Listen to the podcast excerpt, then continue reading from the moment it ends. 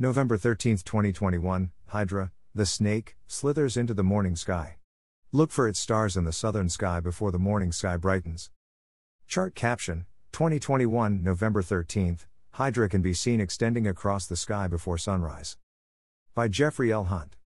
The celestial snake, Hydra, climbs into the morning sky at this season. Its head follows the star Procyon and precedes Regulus into the sky, seemingly following the great stellar bundle of stars in the Orion region of the sky, that includes Sirius, Betelgeuse, Rigel, and others. The constellation is narrow and twisty, like that of a snake. It takes over 7 hours to rise from head to tail. The head can be found below an imaginary line that extends from Regulus to Procyon. The constellation is without any noticeably bright star. The only named star is Alphard, the solitary one. It is about the brightness of stars in the Big Dipper. It is about halfway from the south-southeast horizon to Regulus.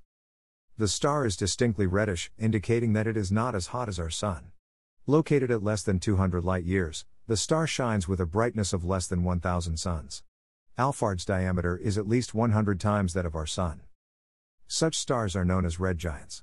They are theorized to be near the end stages of their lives as stars. No longer able to fuse hydrogen at their fiery cores, the stellar interiors collapse to increase their interior temperatures to fuse heavier elements. In reaction, the exterior layers expand, brighten, and cool. It's an interesting notion that a cool, red star can be bright. These red giants and red supergiants are unusual and they shine brightly from long distances. It should be noted that some red stars are smaller and intrinsically dimmer than our central star.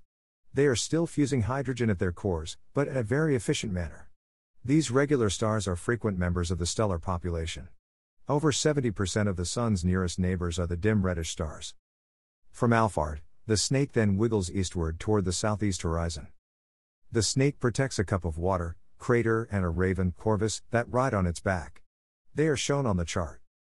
From mythology, the trio were placed in the sky by Apollo, who summoned a raven to bring him a cup of water from a distant well. The tardy raven also returned with a deadly snake that was supposed to be the reason for the bird's delayed return. Apollo, angered because the raven stopped to feast on fruit and used the snake as the reason for the late return, placed the trio in the sky. Hydra is also in one of the Herculean tasks. In this myth, Hercules slew a multi-headed water snake. As the nights continue to shorten, take a look for Hydra's stars, as the starry creature slithers across the morning sky.